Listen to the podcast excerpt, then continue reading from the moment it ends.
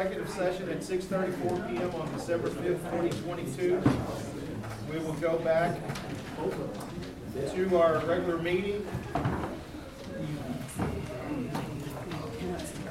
And our first, uh, there is also on the agenda comments from the public on agenda items that we, everybody will have the chance to speak uh, on the agenda item during a public forum, so uh, we'll uh, bypass that for now.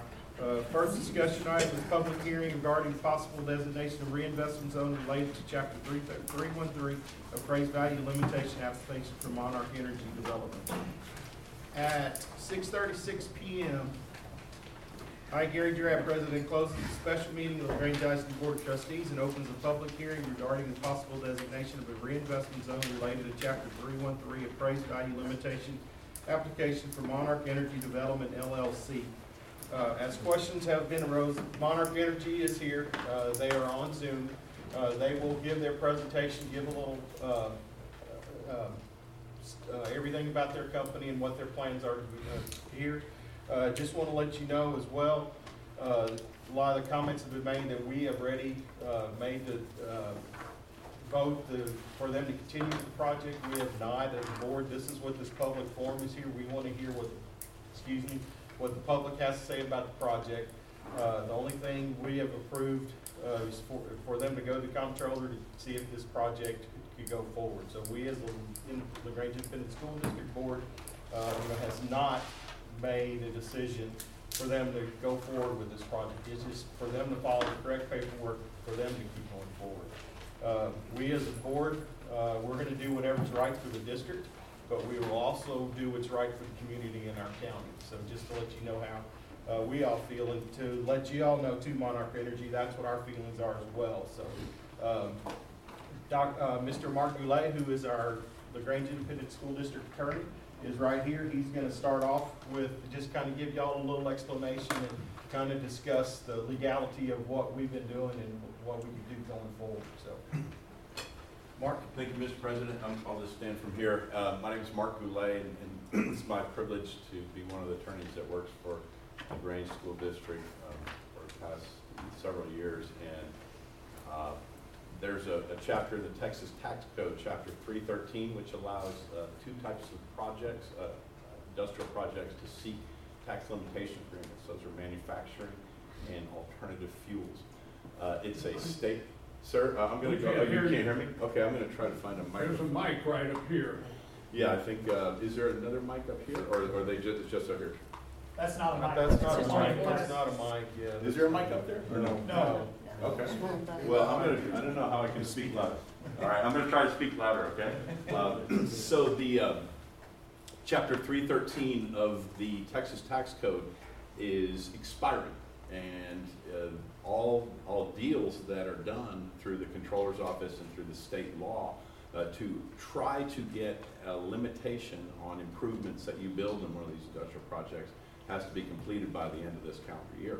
And so at about the middle of the year, Monarch Energy, through a representative, came to the school district and said, would you uh, be interested in, in this uh, economic development that could uh, net the school district uh, some benefits and allow us to continue with this project under state law? And so, uh, and then also under the project, um, I I was, I've been hired, and Moak Casey, a financial firm, has been hired by the school to make sure that, uh, to spec out the project. Uh, We've been doing that, uh, and uh, we're at the process where uh, it's time for Monarch Energy to uh, present information about the project. Next week, uh, the board uh, would also uh, get more information from Monarch about the project. Today, the only action would be to, uh, to approve a reinvestment zone. There would be further, at least one vote if the board were to approve this project. Uh, And the board doesn't approve a project, uh, for, for example, a manufacturing project, the board would just grant a, um, a tax limitation agreement, which would mean uh, that there's an agreement that if you build improvements on your land, that there will be a limitation on the tax value for a finite amount of time. And then that's made up to the school district in, in revenue payments. Uh, So that's the way that works, uh, and it's something that the state legislature had put in law to, uh, to encourage this type of economic development. Uh, We don't know if the legislature is going to replace it with something else, but this, uh, this mechanism of tax limitation agreement is, uh, is expiring, like I said, at the, at the end of this, this year.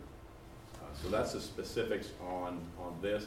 Uh, We did get, uh, we've been in negotiations with, uh, with Monarch, not on their project and what they're going to do, but should they uh, get approval and build their project, what the tax uh, advantages would be for the school, the revenue advantages and and things of that nature. So there have been negotiations between financial representatives and legal representatives, of LGISD and Monarch on the tax implications of it. But just the, I think one thing real important to know is that the school district is, does not green light any sort of project, any sort of construction projects. That, that takes its own, you know, city, county, state, federal, whatever. This is just about how, uh, an an improvement, should it be built, uh, how that improvement would be taxed. So that's sort of the, the mechanics of how it works. Uh, as far as the proposed project, uh, I know the board and, and the public will look forward to hearing from the folks uh, with Monarch Energy uh, to present on uh, the proposed, what I understand is electrofuels project where hydrogen is, is used as a fuel after it's separated out from water. And I, that's about the extent of my technical knowledge of it. So with that, I- I'll, I'll introduce, and I'll let the folks from uh, Monarch introduce their, uh, their role with the company and, and then uh, sort of give an overview to the board and the project. After that, uh, just order of business, um, I would allow the board president to recognize any trustees uh, who have questions for Monarch.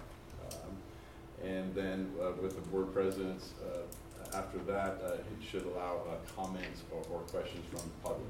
Uh, And so since the folks from Monarch might not be able to hear uh, from there, it- when you ask a question, uh, Mr. Drab will repeat it so it can be answered by the the Monarch if if the question is for them.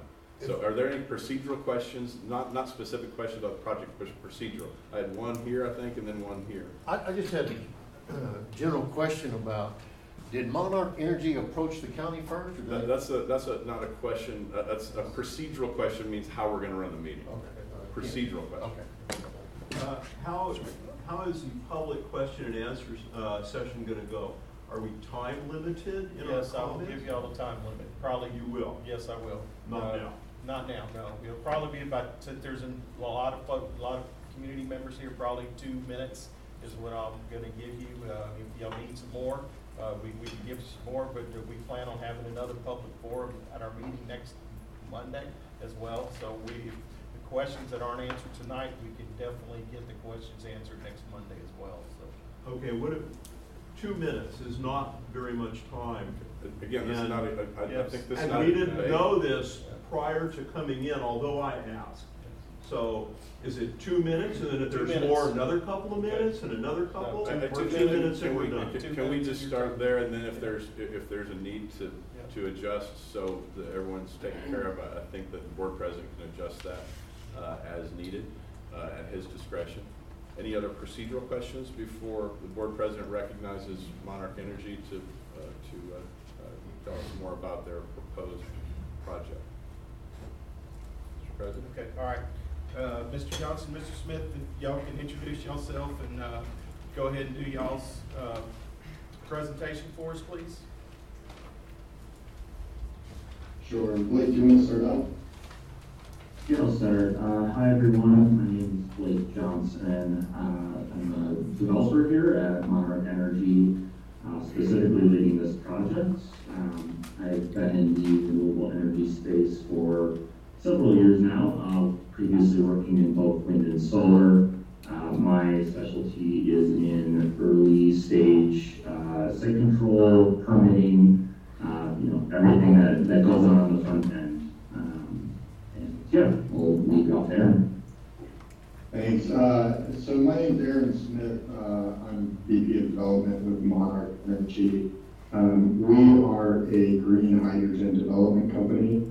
Um, and what that means is that we try to take uh, renewable electricity and um, use it to transform water into hydrogen, which can be used for a number of um, different uses. Our team specifically, uh, we develop the project, so that means that we secure the land rights. uh, the coordinating power and water and, uh, the long-term sales contract, as well as, uh, incentives like the, the tax abatement that we're speaking about today. Um, we were formed in late twenty twenty-one. Um, uh, a few of us are, are, uh, energy industry veterans that came together and recognized the need to develop out these projects. Um, I'll, I'll stop there and see if, uh, there's any questions from the board. Any questions from the board for right now? Who owns Monarch? Who owns Monarch? Uh, we're, we're a private company, so we have a number of investors. Uh, the, the one that is, um, public is, is Lancium. out of California.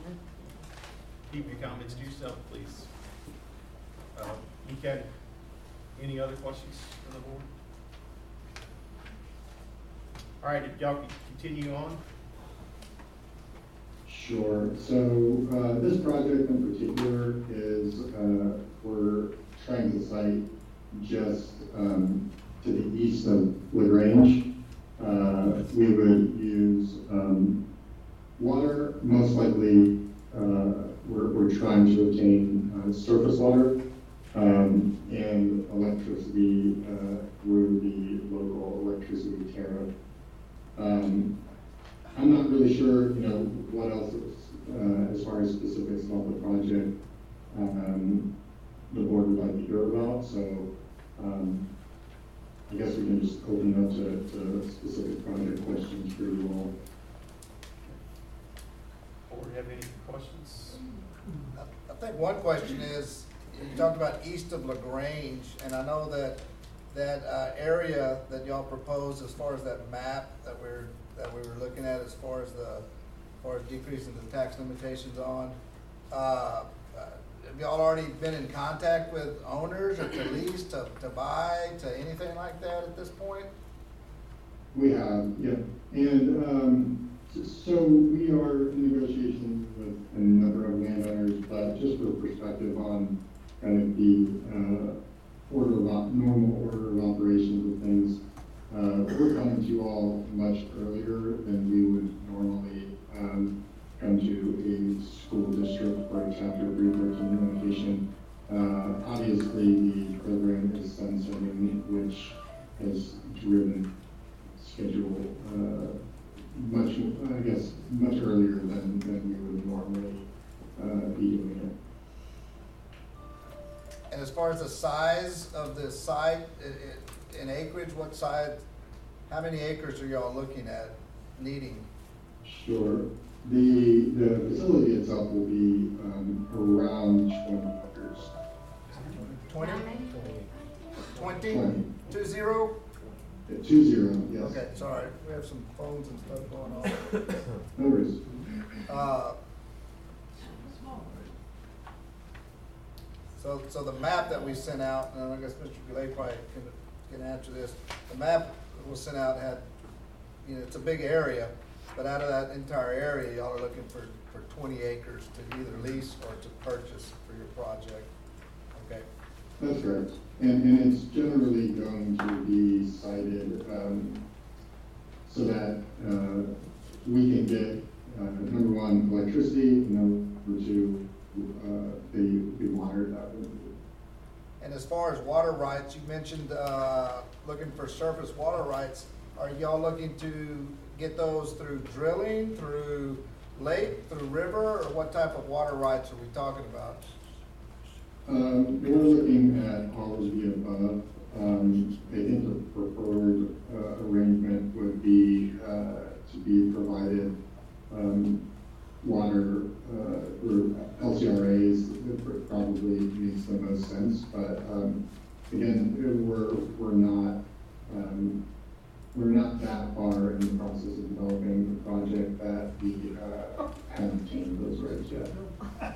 Okay, another concern is that, that, uh, you know, everyone's trying to keep an open mind with everything, but the impact of, you know, how much water are we actually talking about? Because in our community, we have a lot of ranchers, a lot of landowners, farmers that, that, uh, you know, require water for their livelihoods.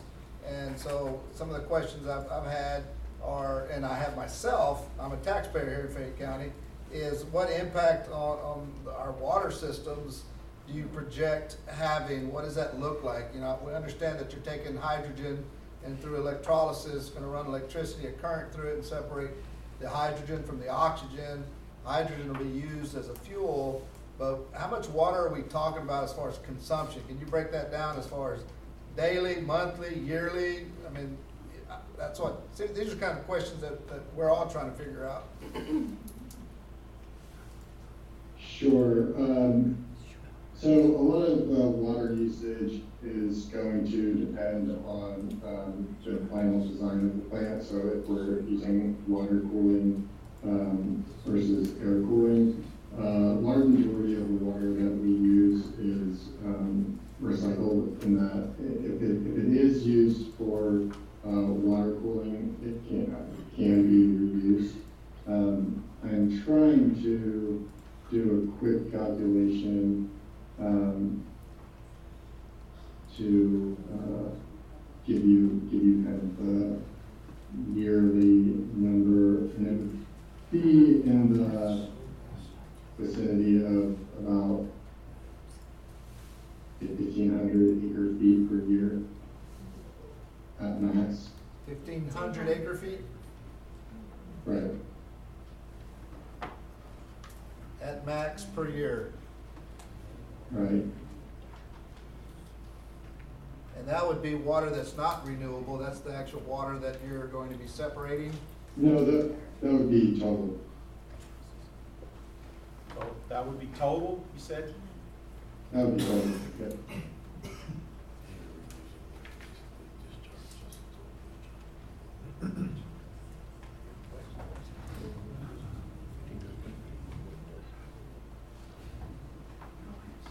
Do you have a plant in the United States that, that can perform this, this function?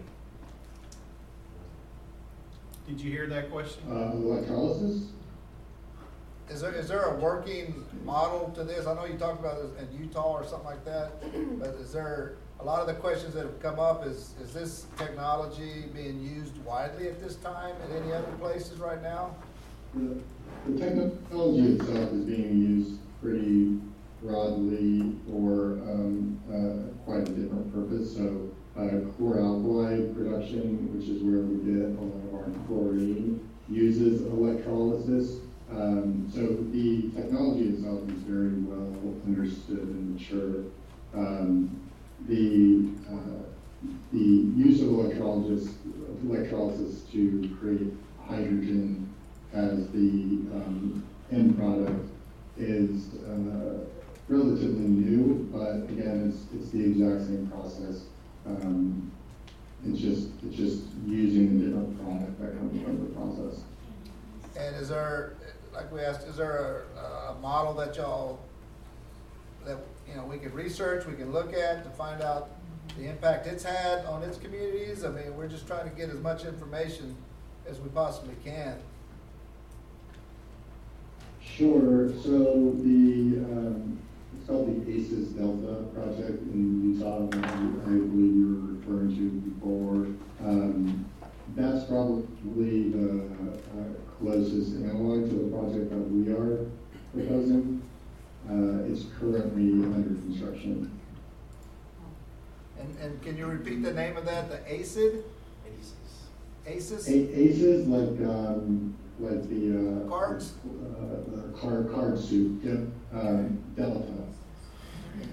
D E L T And That's in Utah, okay. And do you know specifically about the actual, the byproducts of this, of the, of of the electrolysis of the water? A. It's, uh, a hydrogen and oxygen, we're just splitting the, uh, molecule. Like oxygen in its purest form? Like oxygen gas? Yes. Not O, okay. That would be O two, not O three? That's right. And then once we capture those byproducts, how do we capture them and then transport them? What's that process like? Did you hear that question? I did, it's, it's no different than natural gas, it's just via pipeline. Um, hydrogen needs, uh, specific type of pipeline, but it's generally transported via pipeline. It can also be transported, um, via rail or, um, tank trucks, but, um, it's, it's relatively inefficient, so, uh, we would be looking to transport it via pipeline. So is there a, as your water source, is there a certain distance y'all are looking at to try to be from a water source as far as efficiency? Um, you know, as close as possible. Um, it's, I guess with siting, it's always uh trade-off being close to electricity versus being close to a water source. Um, so, you know, uh, the area that we're looking at in particular, um, is, is close to both, I'd say. Close to both the water source at Fayette Lake? Is that what you're talking about, a water source? That- That's a potential water source. Again, we're, we're, we're pretty early in the development of the project, so. Right, I um, understand, y'all, y'all are early, we just, you just need to understand that we, we need all the information we can have to make this decision. Now, so if you're, if you're looking at drilling as one of the options, can you talk a little bit about what that looks like, the, size of a well, water well, or, or whatever? Um, the size of a water well, um, so we would, and I'm trying to pull up, um, the notes I have on this. We've done quite a bit of work looking at the, uh, the aquifers there. Um, we would likely, if, if we were going to drill, be drilling into the, uh, deeper aquifer, uh, more than uh, a thousand feet now. Give me, give me one second so I can open this for some more detail. Already. Um,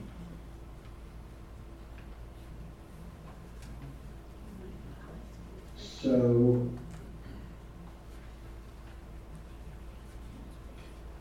I apologize, I can't find the new material aquifers, but gen- generally the use, I guess, in that area is the, uh, more shallow aquifer. For the, um, the quantities that we're looking at, uh, we would be looking at, uh, the deeper aquifer, which I believe is more than a thousand feet underground and, um, would have, you know, no impact on the, uh, existing water uses there in the county. The two that are called out are Queen City and, uh, Carrizo, I believe. Thank you, yeah. The Carrizo Aquifer? Yes.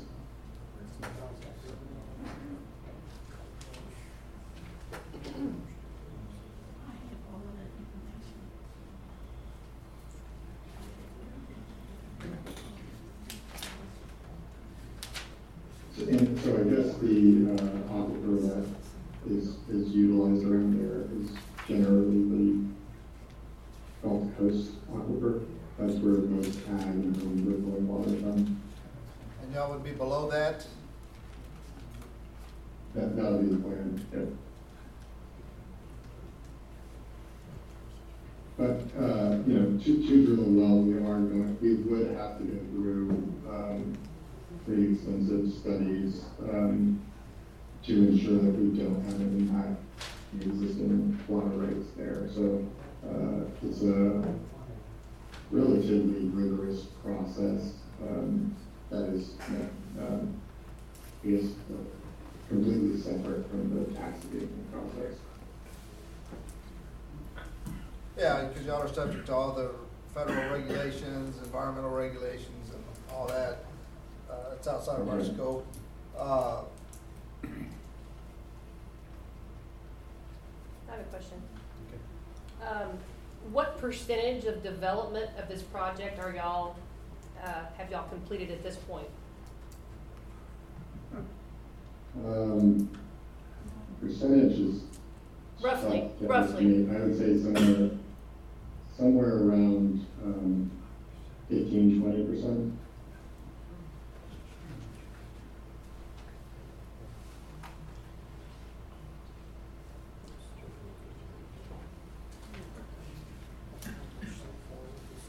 And, uh, last time that I had a very brief conversation with, I think it was with you as well. Have y'all been in contact with LCRA in particular since the last conversation?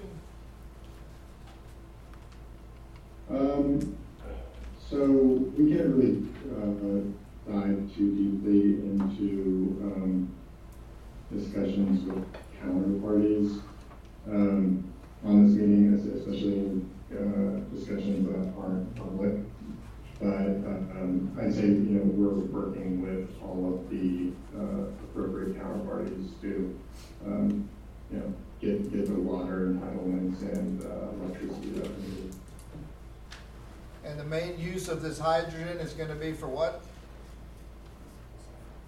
Uh, there, there are various potential uses. Uh, it could be used at a, uh, at a power plant that displays, um, some existing use of, uh, coal and natural gas. It can be used at, um, refineries to, uh, remove sulfur from oil products.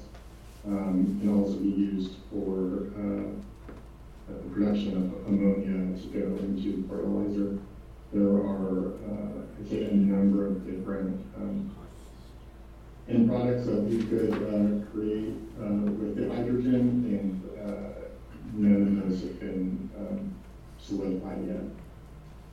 Y'all's, y'all's goal is going to, if, you know, again, just looking at the whole big picture, your goal is to produce hydrogen and then sell it, uh, either to power plants to replace some of their fossil fuels, to sell it to other, maybe oil companies or even possibly fertilizers and so forth. Uh, but y'all would just be transporting it from y'all's facility via pipeline to another transport area. That's great.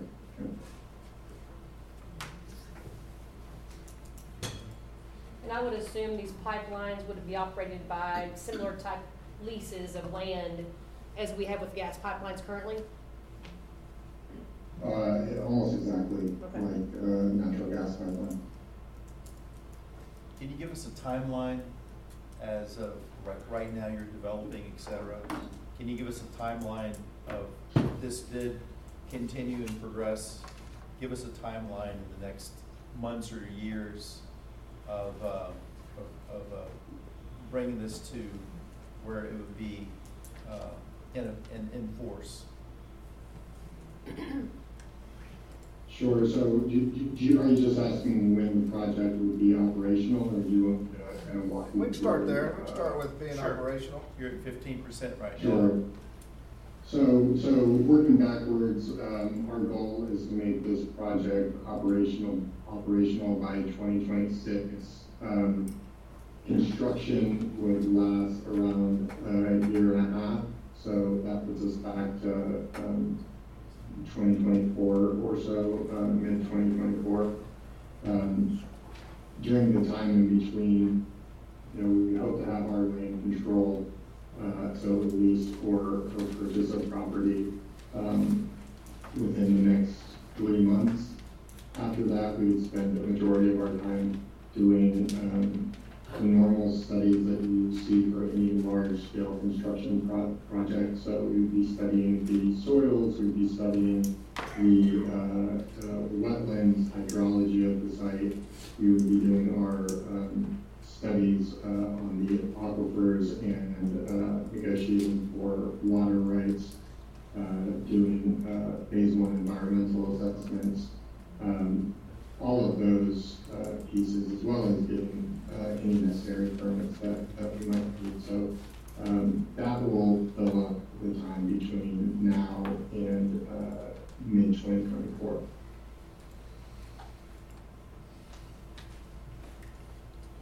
Uh, I thought you told us at our first initial meeting with just Mr. McCaslin and I that it would be at least three years for all the paperwork and then another ten to twelve years for this project uh, to be completely operational.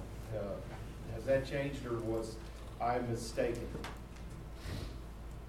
Uh, I don't, I don't know about the ten to twelve years, but yeah, the, um, the development period would be, uh, call it two, two to three years or so.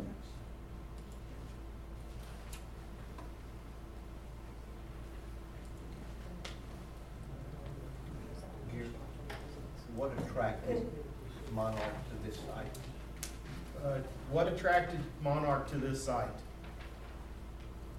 Um, you know, the existing infrastructure, uh, that exists because of the nearby power plant, it's a, uh, there's already water and, uh, electrical infrastructure there.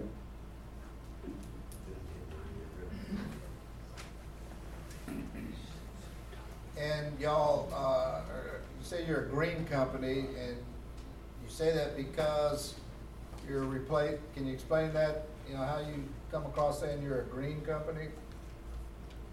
Sure, so hydrogen today is through, uh, it's called steam methane re- reformation, so, um, it's essentially taking natural gas and, uh, splitting it, uh, until you get hydrogen from it. Um, we're, we're green in that we, uh, use renewable electricity, to create, uh, our hydrogen, um, which produces, you know, zero, zero carbon, uh, as a result of, of the production.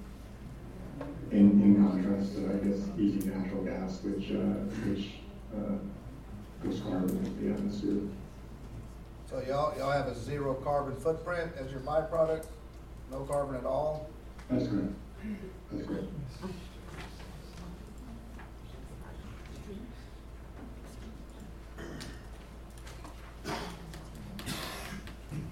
Have any more questions from the board? Can I look at any other sites in Are y'all looking at any other sites in Texas? Yes, uh, we have, um, five other three thirteens, uh, filed around Texas.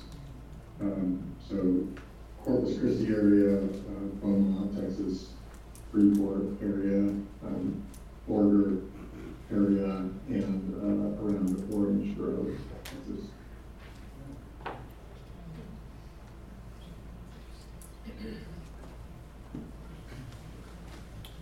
Right, Any more questions for the board? Have the opportunity to ask additional questions at the end as the community responds. Uh, we're gonna try to do this as orderly as possible, okay? Uh, what I'm gonna do is we're gonna start with Mr. Fritsch, we're gonna go down the back line, and we're gonna come as, and if, if anybody, you, you all do not have to speak, but, uh, if you would like to speak, I'll give y'all two minutes from the beginning, and if we have any additional comments, uh, we will try to, we will go forward from there. We're speaking to you or to them? Where you're, you're gonna speak, We're gonna stand to the podium. yeah, you're gonna s- go to the podium and speak from the podium, but you will be speaking to them, asking them questions. Uh, we're here to answer questions for us as well, so, but, um, I, I'm assuming that you're all, most of the questions are gonna be dir- directed straight to Monarch. Uh, but, uh, so we will, yes, sir? Point of clarification, is this the speaking time or is this the question answering, ti- uh, asking time? Mr. President, can I- can I suggest Yes, that, sure. uh, that the speak, since we have so many speakers, that they present what they want to present, including any questions they have for either the board or Monarch. Then you, at the end of their speaking period, will present the questions to Monarch. I don't think we can have every person go back and forth with Monarch Energy. I don't think that's the way the meeting uh, is supposed to work. I think that they can present the questions, and then when they're finished with their two minutes, you can ask Monarch to respond to whatever questions that you heard in that presentation. Does that work for you? Okay, that's it. I I think that way the folks will get their questions answered, but we won't get caught up in a back and forth argument or debate with, you know, 14, 15 different times.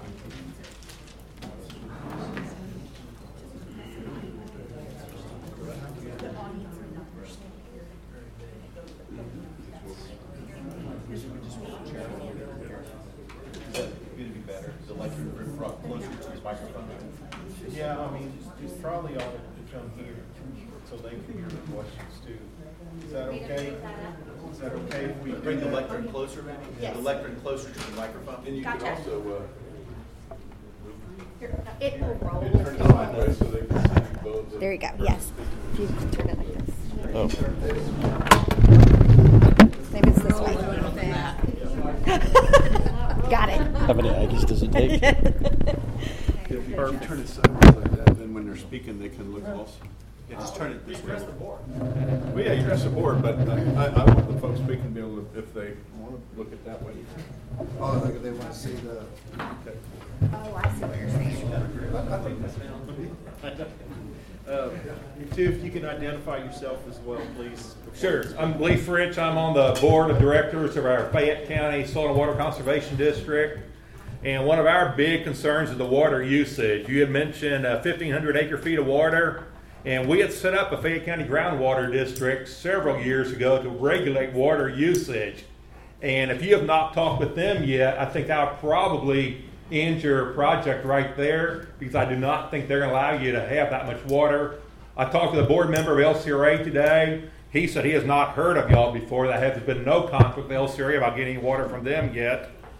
And you answered some of the other questions about have you completed any projects before? That's obviously no, you have not. Uh, why here? You said because of the power plant here. And then there's also like five or six other locations, different school districts you contacted throughout the state.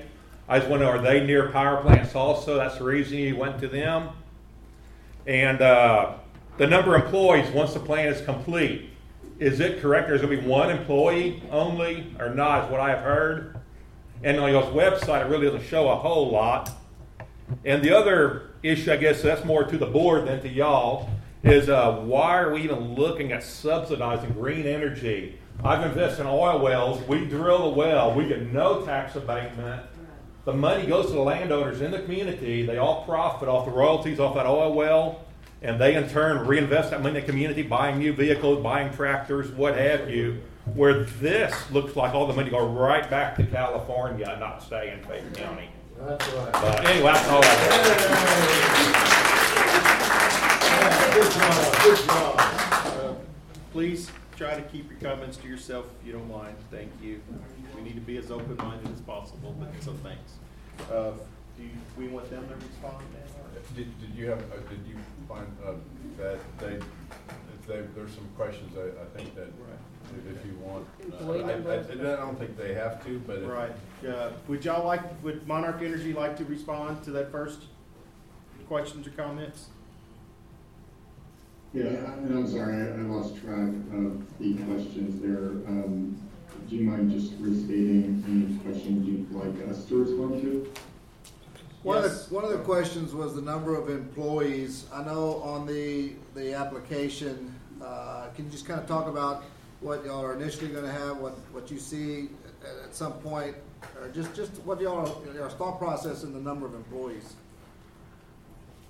Yeah, so uh, the um, forecasted number of employees is going to be about 350 during construction and likely uh, somewhere around eight full-time employees. That's extremely variable depending on what end product uh, we end up creating. If we end up creating something like ammonia for a fertilizer, that number will uh, jump up to somewhere around 50 or 60 employees.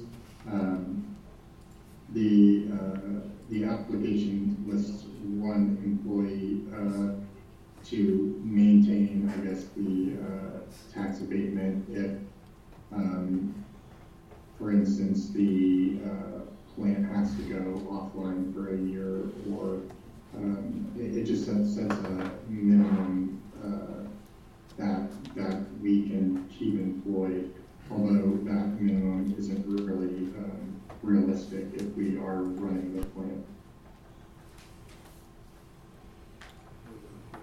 Okay, uh, as far as talking to the local water district, uh, has there any, been any communication with that? No, uh, we, we need to know where our site is first. Um, uh, we would, we would like it if we were in this conversation with you all later in the process, but um, you know, the expiration of the program kind of necessitates that uh, we're having it now. So no, we haven't because we need to know where uh, where we'll, we'll, be building before we really can. It covers the entire county, so again, sir, again, sir, yes. sir, we, we can't go back and forth. Just oh, okay, okay. I'm so sorry. That's bad then. Okay.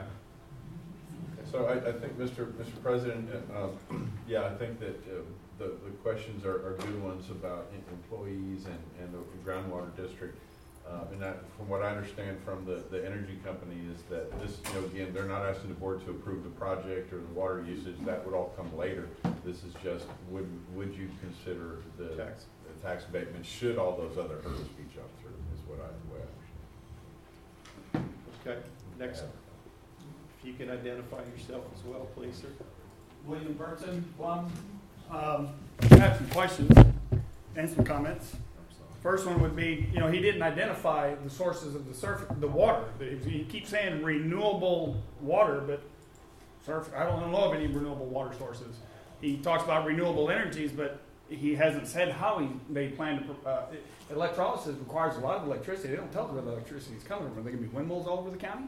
Are they gonna be, uh, um, solar power panels all over the place? And I, I can almost guarantee they're gonna be wind up using electricity from the power plant. So they're gonna use electricity to heat water to turn a steam turbine to create electricity in large amounts of, so they can then turn around and use that electricity to separate a different bunch of water into hydrogen. It's not efficient. I don't know why we even consider subsidizing the green agenda around. Doesn't do us any benefit. What are they gonna repl- replace our coal power pla- plant? Hey, excuse me, please keep your And comments to yourself. so he hasn't identified, they're totally unprepared. They have not identified the, the sources of the water or electricity yet. Y'all have to approve this before they even come forward with our plan. And then the second question, they have this big polygon drawn on the FCAD map. I don't know why that's there. Are they saying that the facility will be somewhere within that polygon? And I'm totally opposed to the project on, and I don't even need to hear any more questions or answers. It's just totally opposed. Thank you. Appreciate it.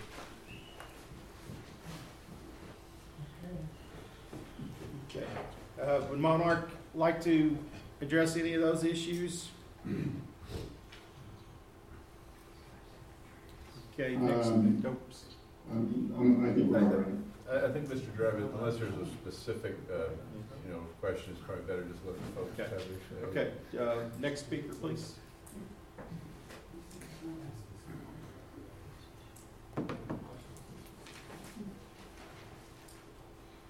Could you identify yourself as well, please, sir?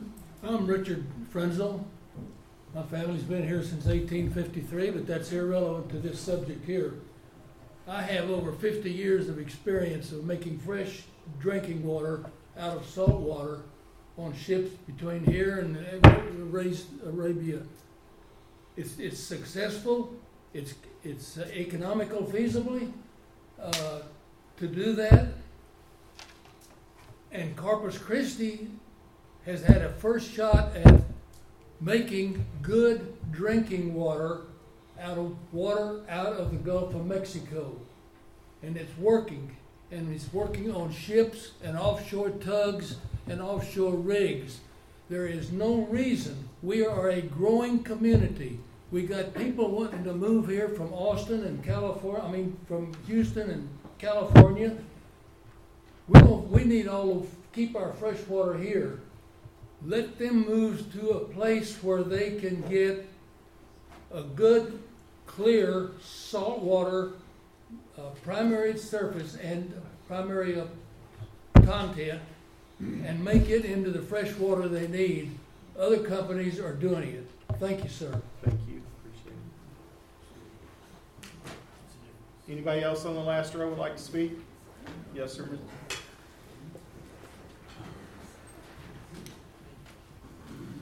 Uh, Ken Darnell from LaGrange. Well, I spent a lot of hours today doing my presentation, but I'm not even gonna look at it. Uh, I think Monarch's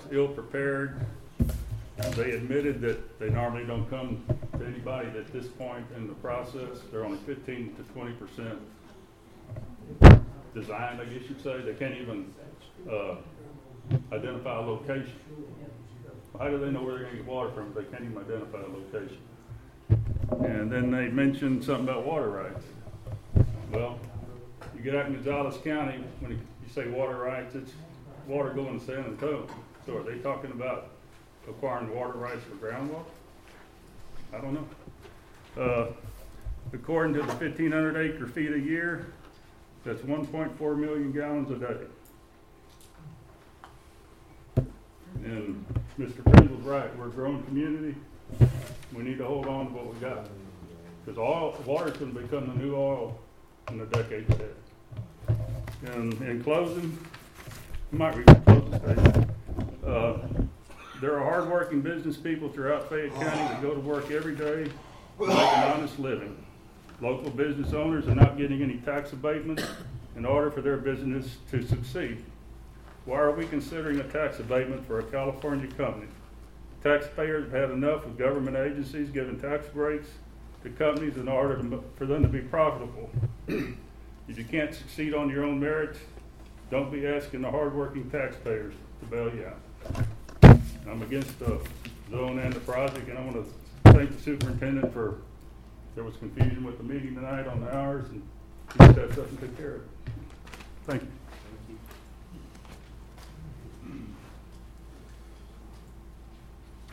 All right, anybody else on the back row? Uh, middle row or the second to the last? Mr. Parker? Stephen Bowler. Uh, this is a couple of slides talking about the process of, um, the, the uh, fuel production.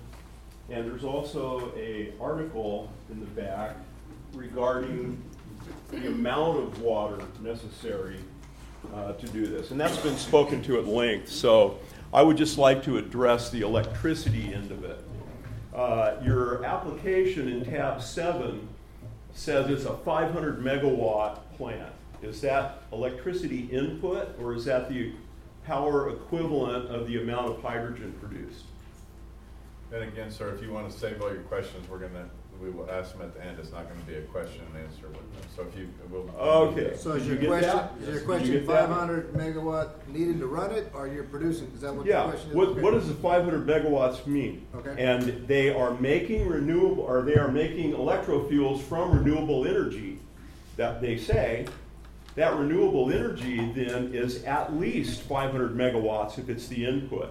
If it's the output, it's gonna be more, because the efficiency isn't hundred percent. Five hundred megawatts of solar is gonna take about two acres per megawatt. That's a thousand acres of solar panels. I don't know how much wind, if they're thinking about doing it as wind. That's an eyesore. Who, whose property is gonna be adjacent to that in that area that's been outlined? And by the way, the map in the application looks nothing like, or very little like, the final, uh, map that y'all have drawn and distributed to the public.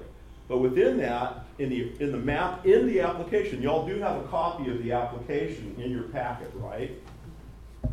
That's a question for the board. Do you? Again, there- this Yeah, is not you a do. question of. Okay. The board has, has had, had access to all the, all the materials. Do materials. you have it now in your, okay. Again, and so if you just continue with your presentation, thank you. Thanks. Thank We'll, we'll, if there's time for questions or comments, we'll, we'll come back to you. Is there any more going down the row? Do, do- do you wanna add, do you wanna have the questions that he had asked uh, specifically to the monarch about the, uh, the, uh, Excuse me, please keep y'all's comments to yourself. If not, I can get, get you excused, okay? Please keep your comments to yourself if you don't mind. Thank you. So if y'all can address the, uh, you know, the five hundred megawatts, is that input needed to run it, or is that output, expected output? And, uh, kind of address the, you know, he's talking about the efficiency, just, you know, and here's, your- most of us in this room aren't very up to speed on, on this process. And we know what happens when you turn a light switch on, we, we're excited when the AC comes on in the summer.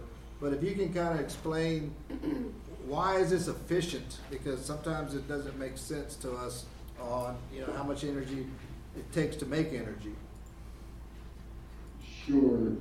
So it is input, it's five hundred megawatt input. Uh, far as efficiency, um, a lot of, we talk a lot about efficiency as far as renewables go, but for perspective, um, your gasoline engine is about thirty percent efficient.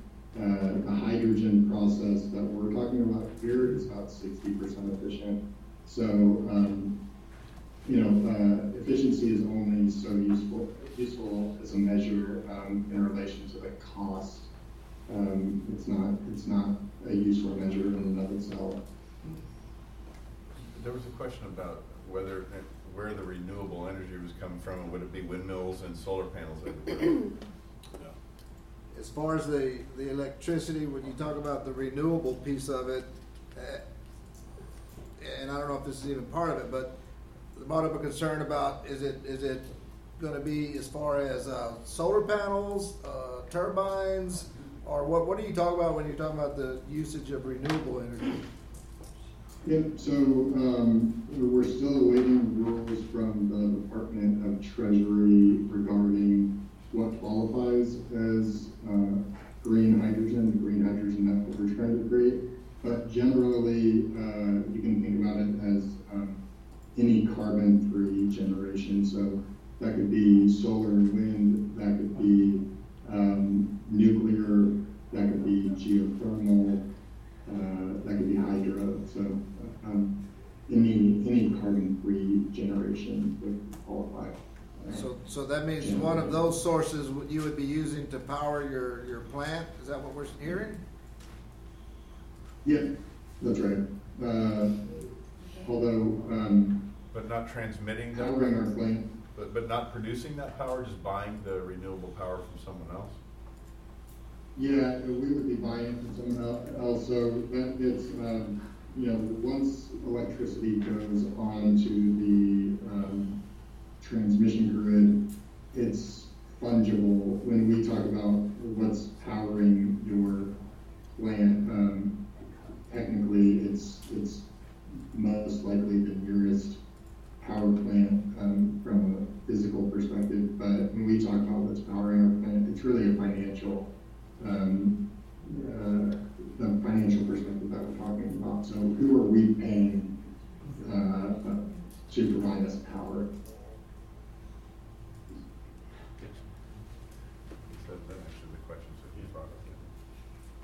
Okay, any other questions?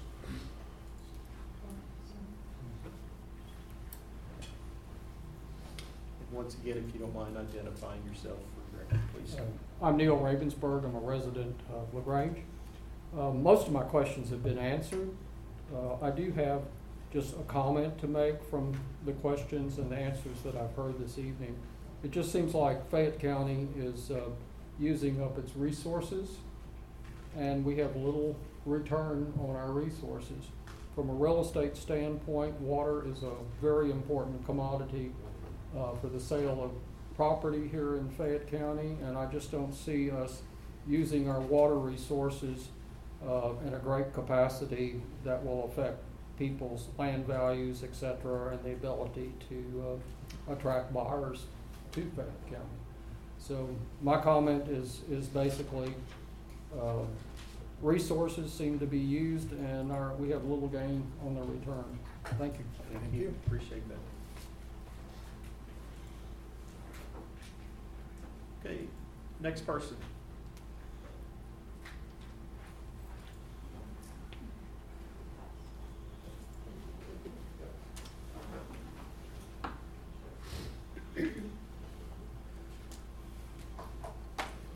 If you could state your name as well. Okay, uh. Elizabeth Baker. I was a school teacher, and I'm so proud of you, this group, letting us speak.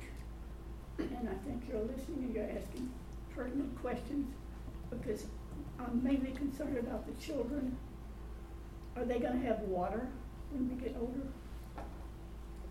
I'm so old that I can remember when Judge Ed and our group went together in San Antonio wanting to take our water.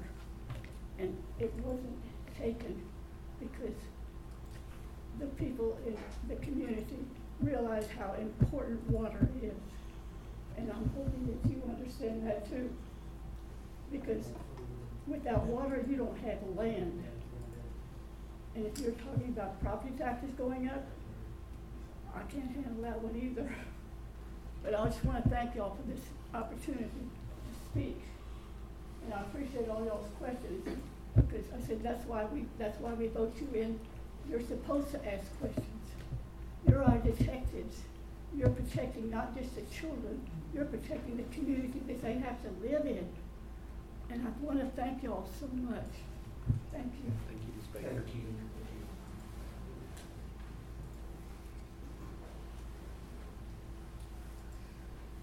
Okay, next speaker in the line. Okay, next row, right here, in front. One of y'all want to speak? Well, I, I just, I just wanna be on record. If you could state Oh, your my name name's too. Connie Sacco, I live in LaGrange, well, in the country. Uh, I had a question for Monarch, I mean, are you uh, fiscally solvent enough to do this on your own without an abatement? Again, we're. We're gonna Okay, take okay, answer over the here. questions, yes. Is that gonna be your only question, or you need? No, and I, I Okay. wanna make a Well, go ahead. statement that Go ahead. I'm hundred percent in agreement with every statement made so far, and I hope the board votes no. Thank you. And, and again, I think we could, as Monarch, if they wanted, to s- they, without going into any proprietary financial information, the question is about the fiscal solvency or health of, uh, of Monarch and, and, uh, the possibility of going forward with the project without an abatement, I think was the, the nature of the question. So I don't know if, I don't know if you heard that, but, uh, the audience wants to know that without this abatement, uh, can y'all continue on with the project, or that's, you'll have to have it in order to continue? So one of the qualifiers for the project, uh, or for the abatement, and, um, I'm sure, uh, counsel can talk about this further, is that, um, the, uh, abatement has to be necessary to make the project competitive.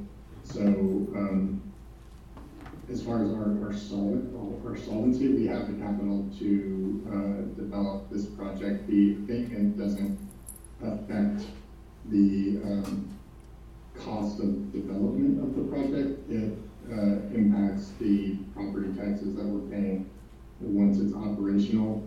Now, um, other districts across the state of Texas are, are, um, granting these, uh, tax abatements, so all that it does is make this, this project uncompetitive versus projects in, uh, other school districts if it's not granted. Does that answer your question? No, it does. And I will, I will comment on that, that, the- under the state law, um, there are, this is a, one of the qualified types of projects, but the state won't let it go through if they believe that the project would be done without the abatement. So it, or, it's not an abatement, it's a limitation agreement. So that's a, that's a, a finding that's already been officially made by the state of Texas, is that these types of projects are, have been incentivized by the legislature uh, to, you know, manufacturing uh, for jobs and then alternative fuels. And that's, that's a choice of the state, but they won't allow the school district to grant a tax limitation agreement unless the comptroller's office studies it and then makes a certification that this project would not go forward without uh, the limitation agreement. So that's already been decided by the state of Texas. Thank you. All right, next in line. State your name, please. Yes, sir, I'm sure will. Uh, My name is Mark Sacco. Um, My wife just spoke. Resident of LaGrange, and, um, you know, my, my concern is, uh, let, me just state for the record, I'm one hundred thousand percent against this project. Okay? I think it's absolutely absurd that we have water that is such a precious commodity that we're gonna use one point four million gallons per day. For what? What is the benefit of this to us? As hard-working citizens here in LaGrange, in Fayette County, what are we getting out of this? They're gonna, they're gonna have three or four employees? What are the economic benefits that we're gonna get? This, uh, they're unprepared, they've only got fifteen percent of their project developed, but yet they're wanting this major tax, Right. tax break. Major, They want, you, they want you to decide in a couple weeks. I've managed, you know, hundred million dollar projects, and it takes all kinds of, before we go to the board, as you are, we've gotta have everything lined, all the Ts dotted, where water's coming from, where the property's at. I mean, it's, it's absurd. This total thing is absurd. And this company, I don't know how many people are even in, in this company. Is it two, three guys that running it? And, uh, you know, I'm, I- I'm just, it's, it's, uh, what they're gonna end up doing, Uh, it sounds like, is create this hydrogen. They need LCRA in the power plant, but then in the end, they wanna do away with it. Because they want, they they want their product to create power plant. In the end, I think that's, they want us to use that for our electricity. And I just don't think it's feasible. The whole wind and solar does not work big time. Maybe on a, on a single, uh, you know, small increment, homes, but on a big scale, there's no infrastructure, one thousand percent against it. Thank you. Thank you. Mr. President, there was a question about how many employees. Yeah, how Monarch many employees do y'all have Monarch has? We have about nine employees right now. Okay, all right, thank you. All right, next. I, I just, uh, one, just one point, um, we have about nine employees, but, um, you know, the implication that we're, like, um, two guys in the truck, our, our team members are responsible for well in excess of five billion dollars of projects being built, uh, around the country, so, um, this isn't, this isn't just, uh, some harebrained idea that we came up with. Nothing works. Thank you. All right, if you could state your name, please. My name is Michael Gatlin, and I live in Fayette County. Um, I don't really have a question. Uh, I want to say that I was an engineer in the oil patch for forty-five years, drilling and completing wells. And this was the most insulting presentation I've ever seen in my life. I don't know what this group thinks we are. I hope our, I know our schools are turning out better students than these guys are capable of presenting. Please, please try Okay. not to insult presenters, please, okay? Any comments? Uh, I think we just ought to consider very strongly, uh, what we should evaluate and determine from these folks, because I think all of us have learned virtually nothing from them. We've learned a lot from our superintendent here through his questions. Gotcha, Thank you, appreciate it. All right, Anybody else like to speak? I'm Paul Gray. I live in LaGrange. Uh, just, just my observation, it seems to me that, uh, aren't you all really in the business of project management? Looking at your website, that's what I see. Can I get an answer? Yeah, go ahead, are you gonna have any more comments or questions? Or is Well, that gonna be your my- only- Is that gonna be your only the question? questions My- and then we'll my, ask them uh, at the end of your presentation. My comment is, they're deliberately obscure about questions that are being asked. Out of uh, fifteen hundred gallons, foot, uh, what was it? Acre feet. That they're using, we don't know how much of that is being consumed in this process. We just know that's what they're using. They're saying that a lot of this is recyclable because it's for cooling purposes, right? Uh, the timelines aren't, aren't clear on what they're trying to do. They can't give us a working example that we can look up and see what has actually been done. What do you do? Exactly, that's my question. Thank you. Thank you.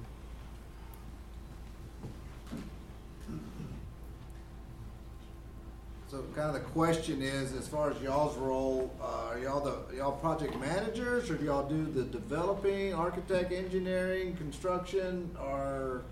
So the question's kind of y'all's role specifically with Monarch Energy. Sure, sure. So uh, Monarch is a developer, so that includes um, some of the project management. It doesn't include the uh, construction, engineering. That will be a third party that does that. Um, as far as uh, water usage, what are we actually consuming versus, um, what are we, um, I guess just using for cooling, uh, we'd be using about five hundred acre feet, uh, per year for cooling purposes and a thousand we would be consuming.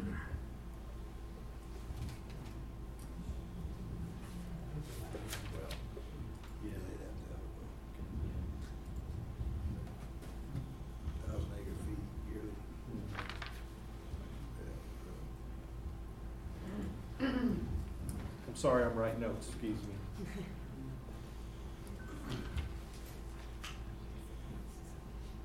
Okay, uh, anybody else? And, and while we're on the topic of water, just, just to clarify, you know, we're, we're trying to respect, um, privacy of the, um, you know, uh, counterparties that we're speaking with, but since, uh, Fayette County Ground, uh, Water Conservation District is uh, kind of a public entity, just want to clarify that we are in discussions with them. We have talked to them about, you know, the, um, availability of water. It's very clear that, um, because, for anything that goes above twenty-five thousand gallons a day, um, we have to, for a drought contingency plan, um, there has to be, uh, an extremely in-depth hydrological report. There will be, um, uh, public hearings similar to this one related to the water. Um, so that is, uh, you know, something that will be sorted out separately and it will be a very rigorous process for us to obtain that water. Um, and just want to make it clear that we have not committed to using, uh, groundwater. We are also, uh, evaluating, uh, subsurface water. Next in line?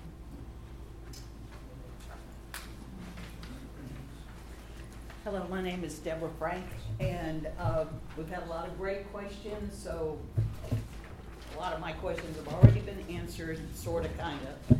Um, I agree with Mr. Gray that a lot of the responses have been very vague, but I think this is one that I've not really heard. Uh, According to Monarch's four-page, very vague website, Monarch Energy Development will not actually build the green hydrogen plant. And that's basically what he already admitted, that they're just the upfront, uh, you know, negotiators with maybe land purchases or utilities or whatever. So my question is, what companies is Monarch negotiating for? And do these companies have any ties with BlackRock Investments or any China-owned companies? Are any companies which might potentially build this plant expecting subsidies from the federal government?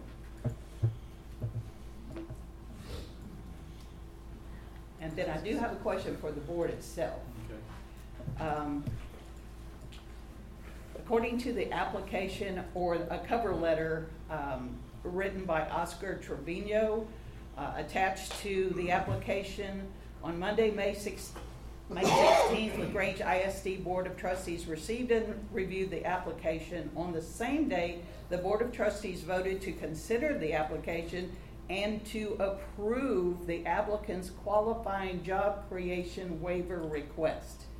So their application only guarantees one job, and you guys have already agreed that that's acceptable? Uh, I can Why? address that, Yes. Mr. President, whenever she's done with her presentation. Okay, are you done? with your- Okay. Okay, thank All you. right, we'll answer. As far as the question for the board, Mr. President, Yes. might I address that? Yes. Could you stand up, there's people that can't hear you. Oh, and can't see you. I'll try to speak up. The, the question was about the board approving the application of Monarch Energy in May, and then also approving a waiver of a job, uh, job creation requirement. First of all, the way the three thirteen process works is a company that might be qualified to do a project will come to a school district, thousand school districts in Texas. Uh, uh, The, the, uh, company reached out to Mr. Wagner and and got us involved. The way it works is the company has to uh, help the school district by financing the school district's ability to vet the project by paying the school's lawyer and the school's financial people. So the school doesn't have to come out of pocket to spec the deal. So what the board approved was the deal to be spec'd out to see, is this a tax abatement or a tax limitation agreement?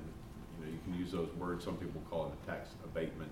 Uh, it's a limitation on the amount of uh, taxes to improve that. So, uh, what we heard from the Monarch folks is that, yes, they wanted to have that, uh, of flexibility for if the, if the power, uh, plant or whatever their manufacturing plant was offline, that they weren't tied to a higher number.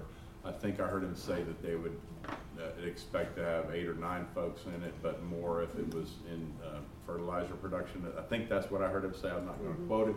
But, uh, we, the board did approve the application that came in, uh, to spec out this project.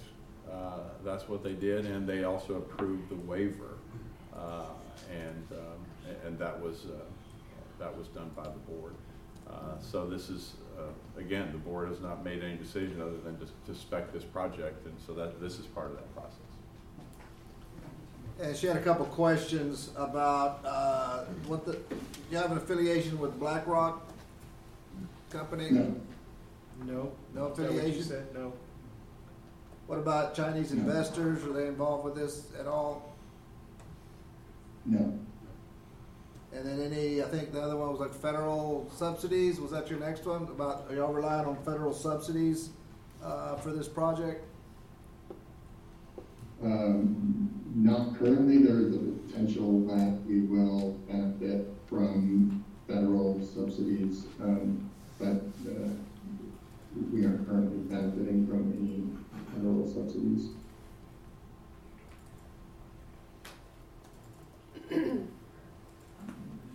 Is that, I had one other question about specifically what companies are they representing? okay.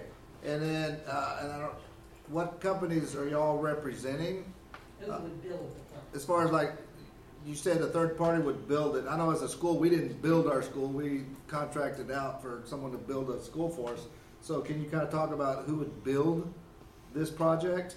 Yeah, so, so on the question of who we're representing, um, you know, we're majority owned by our employees, so, um, uh, we, we are really only representing ourselves. Uh, we have no agreement with any other companies for this project in place. Um, as far as who would build it, yes, uh, there, I, I'm not aware of any, you know, uh, uh, power plant or, or, uh, project similar to this that is built same company that would own this. So who would build the project is a company like, uh, Black and Veatch, um, in large, uh, large general contractors that, uh, you know, um, build things like power plants. Um, and again, I'm not familiar with any, um, any large general contractor that also, uh, uh, owns their projects. Thank you. All right, next, somebody else would like to speak in that line? Row? All right, first row, anybody? Once again, please state your name. Good evening, I'm Tim Stewart, I'm a LaGrange resident, I'm fairly new here, I am an Austin refugee. During the pandemic, I got out as fast as I could, and um, I really, really appreciate LaGrange. Uh, I have a few questions. Um, my background is such that I, I dealt with nuclear weapons for 20 years. Um, I hear the word hydrogen, I'm triggered. I, I come from a safety background, and uh, during the presentation, Monarch mentioned fertilizer. And, you know, being a, a recent Texan, my question is of the board, are we the next Gerald? Wh- What I heard was hydrogen production, yet later I heard fertilizer production. And so my question is related to safety and the safety of our community. All of the other p- questions, th- they're great. Sure, we're going to have water issues, and I hope you all take that serious. But what about all of the intangibles, the safety, the health? Uh, if you take water and you have to separate that, what about the other particulates in the water? What happens with those? Will we have some giant slack pile of, of contaminants from? I, I fished Fayette. I've seen some of those funky things down the bottom. And so if they're sucking that in, what happens with that? It, it can't all just be hydrogen and oxygen. So uh, my question of Monarch is they had mentioned fertilizer. If they have the opportunity to comment on manufacturing fertilizer at the plant. Uh, second, um, again, you know, if they're manufacturing hydrogen, they need to do something with it. Um, anybody remember the Hindenburg? pipelines, new pipelines. So, and then, you know, I, I'm, I call uh, 811 whenever I, or 411 or whoever I need to call when I need to make a, uh, uh, dig, dig something in the ground. And now all of a sudden we've got pipelines going to Houston, Austin, San Antonio. Uh, finally, I'd just like to say that obviously I am deeply opposed to this, and I thank you for your consideration in rejecting this. I believe this is way too early to put for your consideration. Thank you. Okay. You want, you want to comment on the, I think the town was West, uh, not Gerald, but I think West had, is that the town you're talking about had the explosion? The fertilizer. Yeah, it was at West, West. west, west. So, uh, what role, if y'all did choose, or if fertilizer was something, what role would y'all have and what would that mean to LaGrange as far as, you know, what does the fertilizer piece of it look like? Hey, sorry, I, uh, I, I cut out there for. Okay, so, TV. so earlier you talked about a couple of different things y'all can use hydrogen for. One of them was for a power source for a power plant, one of them was for in the oil industry to kind of clean through oil. The other one was for fertilizer, so the question is about kind of the fertilizer area.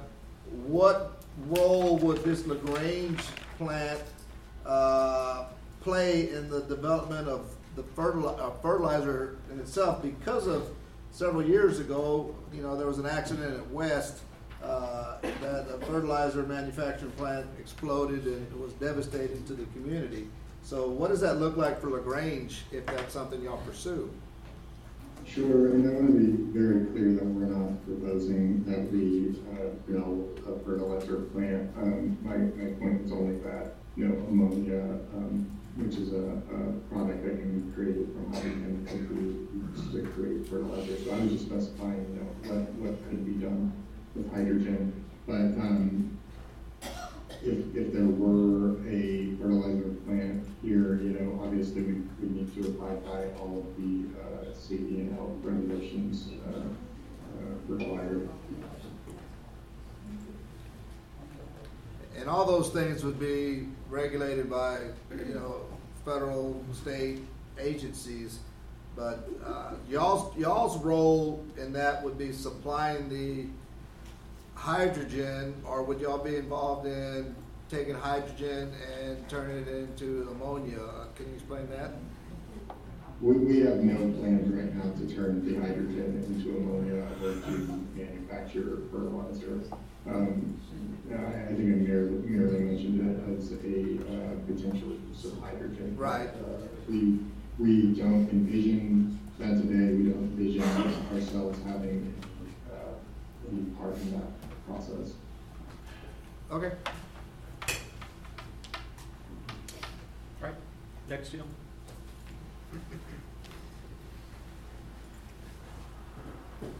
Howdy, my name is Zach Easer. Uh, from Oak Quinn. And uh, my degree's in economics. Uh, I'm all for uh, uh, investment as long as the investment can stand on its own.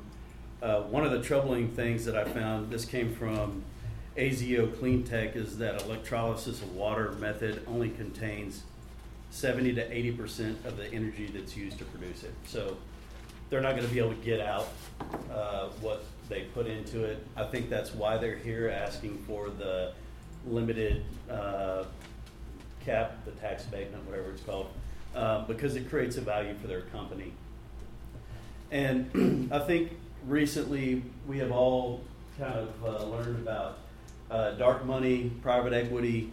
Uh, where does that come from? And I do find it troubling. I get it; they have uh, proprietary processes and stuff, but they uh, not wanting to to fully disclose that is uh, does call for concern. So I looked up their founder and CEO Ben Aline. I don't know if I'm pronouncing that right, but on Twitter in 2020, he was responding and reposting on a thread that uh, was talking about nuclear power plants not coming offline. And he said, That's a good thread. Keep nuclear plants running. The vacuum left by their closing will be filled by a non zero amount of emitting power sources. Until every coal plant is closed, there's nothing to talk about. Thank you. Does the board have any questions or comments to add? I Yes, would sir. like his comment on, uh, Mr. Easer's comment. Okay. Can he comment on that? If you want to. Okay, all right. Oops. Could you, uh, make a comment on that about the, uh, general manager's, uh, quote? I, I, I I apologize, I haven't seen that tweet, um, I'm not on Twitter, so, uh, I, I'm not exactly sure if it was him, uh, if it wasn't him, Okay, all right, thank I'm you. still doing that. Any more, any questions or comments from the board? I'm still confused on the ownership, because my first question, who owns it? There's one investor, I forget what the company name was, but then, uh, here just a few comments ago, it was, they're, they own it together. Does that mean the eight or nine employees that these guys have own it? Yes. Yeah, they own it. Okay, but earlier it was this company from California. So you, I- yeah, I Mr. can Min- the clarify. president. So, um, companies generally don't have one owner. Um, we, uh, Lancium is a part owner in the company. Uh, what I had referred to before was that, uh, the company is majority owned by, uh, the employees, including our, uh, co-founders. And that's eight or nine people. That's eight or nine of y'all? Ha- have a majority ownership in the, in the company, that's Okay. correct. So Lancium also has a, uh, equity stake in the company. Okay, all right, thank you. Okay, all right. Any questions or comments from the community before I close the public hearing? Just one Okay, question. hang on just a minute, just a minute. Let me go, with Ms. Burnhouse, you may. Uh, just to summarize, they're not using renewable energy, they're using power from the grid. And they're not creating green energy. It's a scam for rich investors from California to capitalize on the tax subsidies. It- It's a non-viable project because the investors can't make enough money without your abatement or without your limitation. And they should use, they- they should find some other county to social engineer them and not Fayette County. Thank you. Next, One more question in the back? Oh, yes. Do y'all have any more questions for, yeah, with Monarch? Yeah, so we- Okay. Do we have, maybe they can make more comments if You're they right. have. Okay, y'all have any more comments or questions for Monarch Energy? Yes. Curious why they picked Texas. Okay, did you hear that? Curious why you picked Texas? Sure, yeah. Um, you know, uh, favorable, I, I would say, um, electricity market, the way that the electricity market is, um, laid out is, uh, it, it makes purchase of renewable energy much easier. Um, I'm a Texan, I live in Texas, uh, so that's generally why I'm, I'm focused on these, these projects, is they're local to me. Uh, also just want to clarify, uh, Lancium, uh, the uh, named investor is a Texas company, they are not a California company. Okay, thanks for clarifying that. And uh, we have, we will have it on our agenda as a public forum again next Monday, December twelfth. Uh, Meeting starts at six thirty. Uh, will Monarch Energy physically be at our meeting? A representative? Uh, we, we can be, um, yeah, I, I will follow up on that. Okay. All right. We would prefer to have somebody physically here from Monarch uh, to answer all questions before we make our final decision. Uh, So if somebody from Monarch can attend in person next Monday, December the twelfth. Sounds good. Okay, at six thirty, yes. Okay. We appreciate, uh, you guys, y'all's time, because a lot of us, and we're still leaving, probably leaving here with some questions, and we have opportunity to ask some more questions later on. But this is something that is dear to us as taxpayers here at Fayette, you know, County and LaGrange ISD, and the welfare of our, of our, uh, children and the children's children are, are something that's very important to all of us. So, uh, that's why we have questions, and some of the questions are, are, may come off as, as, uh, you know, we're, we're just kind of one-sided, but at the end of the day, you know, we are who we are. And, uh, we appreciate y'all's time in visiting with us, and look forward to our, our meeting on Monday, the twelfth. And, uh, we're gonna come up with some questions, we'll, we'll pose some additional questions at that time as well. So, uh, again, thank y'all for being here through Zoom, and it would really mean a lot if you come here in person. I think it shows a, a better faith being here, you know, speaking in front of us in person. But we appreciate y'all's time at Monarch, and, uh, we'll talk to y'all next Monday. Really appreciate the opportunity. Thank you all. All right, thank you. All right, uh, there are no further comments from the public. Mr. Gary Drab then closes the public hearing. Okay, no, sir, we're, we're over with. Uh, at eight oh three PM, and reconvenes a special meeting. Here, Oh, just, just one second. I think what I was trying to Okay. do was just close off the meeting with regard to Okay. answering, asking questions to Monarch. so Okay, can- okay, well, uh, yeah, I was gonna close the public forum and then, uh, yeah, I mean. I think what I, no, I just think I was trying to close with regard to. if- Monarch if they're- Energy? Right, Okay, okay. so that they were then off of the, the Zoom. Okay, then disregard that, I apologize. Uh, Because they may have had a couple other questions I Okay, didn't want to. first of all, is there any comments from the board to make, uh, before I open it up to anybody from the public? I, I do.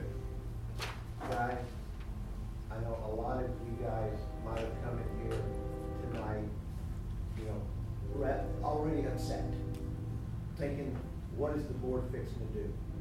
Please remember, every one of us in this room live where you live. We're one of you. That's what this is about. When somebody comes to us and there's an opportunity for our school district get basically four million dollars over fifteen years, we have to listen to that. Mm-hmm. That's part of our job. We, you know, else we're not being responsible. Now, if, but we're not gonna do anything that's gonna be harmful to our community. So please understand, we're, we're one of you. If, if, if we can make that four million dollars, we would love to have it. But if we can't do it the right way, we can do without it. Thank you, Calvin. That was my thoughts exactly, and I kind of mentioned it at the beginning of the meeting. It's, uh, we're gonna do whatever's right for the district and especially what's right for the community and, and our county, so. uh, I just have a question. Yes, sir? If we were gonna do a four million dollar building, we would have a bond issue, and we would vote on it, not just the board, but everybody in the district. And I don't understand why something of this magnitude doesn't fall underneath the same thing as us building a four million dollar office. Well, it's, it's a different four million, uh, with the building, you're paying four million, with this, they're giving you four million. Well, but there's more to it than Well, just. that's what, but again, sir, this is not, uh, the more to it part is whether they can build a power plant is between them and people who permit power plants, whether they can do all the other things. The more to, it- let me, let me finish, sir. Let me finish. The, the more to it is, this is just whether, if this project which we're still discovering about, which the board is still discovering about. If this project were to be built, would the board offer this uh, state uh, created uh, tax arrangement that would benefit the school four million dollars? All the other stuff is between the company to, to figure out. Now, and the last thing I'll say is that the board, I think as you heard from, uh, from the, the trustees, is they're, they're still in that, that phase, and so I'd like to, to turn it back to you. Yeah. Here's the people that are involved. The developer, the builder, the operator, the pipelines that ship fertilizer, uh, the safety hazards to our community. Now, these aren't all under one roof. You're gonna get this. If something goes wrong, no, no, no, that was the builder. No, that was the developer. No, that's the operator's problem. And we're gonna be looking into a hornet's nest if the yogurt hits the fan. Thank you. Any other comment? Yes, sir, Mr. Durham? I just want to thank the board members for taking the time to run for office. I know it's a thankless job, especially after today. But, uh, like Calvin said, we're, we're all part of the community, and I trust that you're gonna make the right decision for the community. Thank you too. And everybody, spread the word to be here next Monday. Get more people. And, and two, just to, just to let you know, thank you for your comments, but note and understanding, I'm trying to make this as, as comfortable and controlling as I possibly can, so, uh, don't take this personal if I told you to be quiet or whatever that would mean, so, anyway, yes, in the back, one, just one second, This- yes, sir, go ahead, yeah, yes. Now, how is the La Grange Independent School District gonna get this four million dollars? And once they get it, what are they gonna do with it? Uh, Now, that's a decision for the board. Right, that'll be a decision of how the board wants to spend the four million dollars. Uh, you know, and, I mean, we can't do nothing until we would get it, but I don't know if you can tell I'll us just say about. one thing. The, the way the s- school finance is- is pretty complicated, it mostly comes from your property taxes, but, uh, if you have too much a- appraised value, including industrial property, you have to send some, the, this district has to send some of its property taxes to the state so it can equalize other school districts that don't have as much, uh, appraised value in their district per student. The, the, the, the reason that this, the, these three thirteen agreements are very popular with Texas school districts is because it, it gives them those funds without counting against them in that recapture program. So it's not money that has to be sent back to the state. Uh, and so that is, uh, the- that's just one feature of it. Uh, she had a question first, so. It's just a real brief question about the reinvestment zone. So Monarch said their project is 15, 20 acres, right? So how big is the reinvestment zone that you're considering? And again, there, there's a map of, of the reinvestment I see the zone. And, and it's not, the, uh, the, the map is, I, I, we, we, I, I don't have an, an answer for the exact amount. The reinvestment zone is not, uh, and you can see this also noted on there, it, it's not meant to be the project boundary. It's just that, the, that that is the zone in which it would be located. Uh, and that the board would not, it wouldn't be that anyone in that zone would automatically get the break. You would have to still come and apply for it, just But like how Monarch. big is the zone the board is considering? So you're asking acre wise? Yes. Um, again, I, I don't have, does anyone have the answer to Well, that well, question? there's La Grange ISD in yellow, right? I, I'm not, I'm gonna do that, I'm trying to answer if anyone has that answer. Here. I, I think, I think what happened was, as, as far as getting this approved, and because of the timelines, which I think none of us are comfortable how fast this is happening and how much time we have to process it. So I just want everybody to know we're all on the same page with that. In fact, we're all on the same page with a lot of things that, that y'all are speaking out. So don't feel like y'all are talking to another side trying to convince us of some things, because some of the questions y'all have, we've had. And some of the questions, things y'all have said, we've said. So again, I think Calvin said it.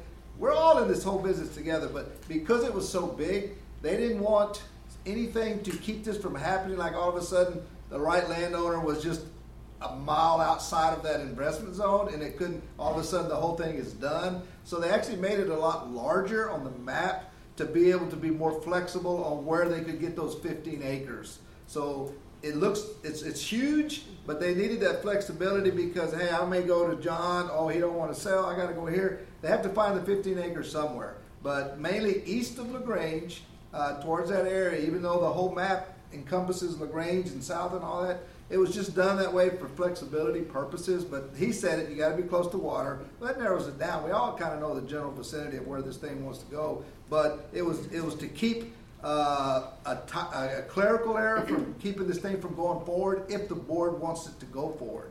So that's why it was a big area to look at. We didn't want it to be too narrow to where we actually didn't have anyone partake in it, so it was kinda scoped out a lot larger I know, than but that. if you declare it all.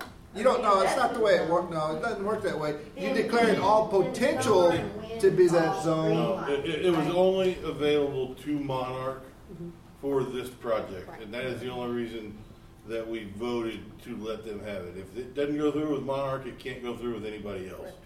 Um, it, it had nothing, it, it is specific to Monarch. Yeah, e- each- And, and that is the reason we were all able to, to get to here, to continue to look at this project. It is not, anyone else would have to go through the same process, process to get to the reinvestment portion of it. It, it is clearly for Monarch at this point. Right, thank you. And, and that's part of that application process. So, it, it- like you said, it- there's no way, no, someone else can't come in and say, hey, we want, gonna we wanna use that advantage now, cause this area's there. Yeah, cause it's already a reinvestment zone, so it's Right. green lighted But, for. but it's really for that, for that it's not project. done. No. Yes. No. Mr. Parker, we had one more question right here in the front. so- I just, uh, Go for it. a point of clarification, you said that the, uh, formula for the funding is extremely complex. I would agree. Uh, most people don't understand how the money is shuffled in the nuts. That's a statement. My question is, you mentioned that there was, um, uh, I, I forget your, how you phrased it, but that there's a liability if we have undeveloped land under certain flavors, and so then we have to then pay money back to the state to help Now, other. what, what he said was that, so the way, the way y'all's kids, if they go to La Grange ISD, if y'all went to La Grange ISD, the state of Texas determines how much money each school district gets. It's not the school district. We can't say, hey, we want this amount of money. So say they say each kid is gonna be funded for six thousand dollars to be educated for the year. If we raise our local taxes, if we collect four thousand of the six thousand, if that's what we collect, you know, you know, we have two, two thousand students altogether. So if we raise four thousand for each student, they say we need two thousand to get to what we want you to get, so the state gives us that two thousand. Okay. Okay, if we collect taxes, say Samsung, say a big plant's in here, and now all of a sudden we're collecting eight thousand per student, well then we give that two thousand over back to the state of Texas. So that funding, we cannot get, just because the company comes in to uh, La Grange ISD and puts a, a big, you know, Elon Musk brings a Tesla plant in here, that doesn't mean we're gonna get more money for our students. What that means is that money, that ex- excess money over that six thousand goes back to the state of Texas to give to a school district that doesn't have that tax base, and that's called Robin Hood. And uh, some school districts give out sixty to eighty million of their own dollars that they raised in their own community to another school district, and they can't do anything about it. We are right on the verge of being kind of almost collecting enough for ourselves, but not quite where the state does help us get to that six thousand, and we and we need that money. So this abatement, what made it attractive to us to first look at before we knew what it was, was the fact that we're going to get our four thousand from local taxes, and then the state will give us our two thousand. But this 4.2 million would be on top of all that, so it's not counted against you. So that's what made it attractive to begin with, but it's not going to be attractive if it's not the right thing to do. You know, we- we're going to, like I told some people today, we're going to open our doors next year regardless of Monarch Energy, and we're going to plan like Monarch Energy doesn't isn't going to be here because that's the way we should do it. Because if there- if there's any money, it'll be extra. You know, that's just icing on the cake. So we're, we're good with not having Monarch. It, whatever happens, happens. So. Can, can can I say one, one thing about that, Mr. McKay? Just along the same lines, uh, the way this would work if the board were to approve this, and I don't know if the board's approved it, would be that the board would approve it, there'd be paperwork, the board wouldn't get a check for four million dollars. The project uh, would have to survive whatever it survived, get built in several years, and then the money would start, you know, come in and, you know, maybe one chunk and then trickle in over years. So this isn't really about whether the project gets built. So the district would have to think that even if they did the deals, like they can't spend that four million dollars until Monarch actually uh, gets all whatever approvals they may need, gets it done. So this is, is just a speculative, uh, whether or not this project would be something that they would grant a tax break to, not whether or not this project will go forward. So it, it's, it, it's, uh, you know, there's some due diligence that would happen uh, should the, the school district go forward. But I do think it's safe to say that if the school district says, we're not going to offer this, that is, is not very likely that, um, uh, well, at least the, the state of Texas, the comptroller has said that they feel like that, uh, a major factor in Monarch going forward is that they're, uh, have a possibility of getting a and it, and it wouldn't go forward without it. So that's a finding made by the Just a state. second, hang on, just a second, we're still talking, That's discussing. it, that's it, Mr. President, I'm finished. Okay, So- no, you're good. Thank, Okay. thank you for the clarification and thank you for the uh, excellent, simple, uh, that makes sense. Okay, Thank you. All right, Mr. Parker, you had, you would- wanted to Yeah, comment or question? uh, one comment, these guys are all over the map, I think we all see that. I want to read you, they have a web page, a website, it has four web pages. Two of them are comment forms, two of them have substance. This is one of them, this is the sum total of the substance. This is a quote. The next one thousand unicorns, that is, companies that have a market valuation over a billion dollars, won't be a search engine, won't be a media company, They'll be businesses developing green hydrogen, green agriculture, green steel, and green cement. A quote from Larry Fink, CEO, BlackRock, 10 trillion under management. These guys are anything for money. They will say anything, do anything. We're going to make fertilizer, we're going to make hydrogen, we're going to this and that.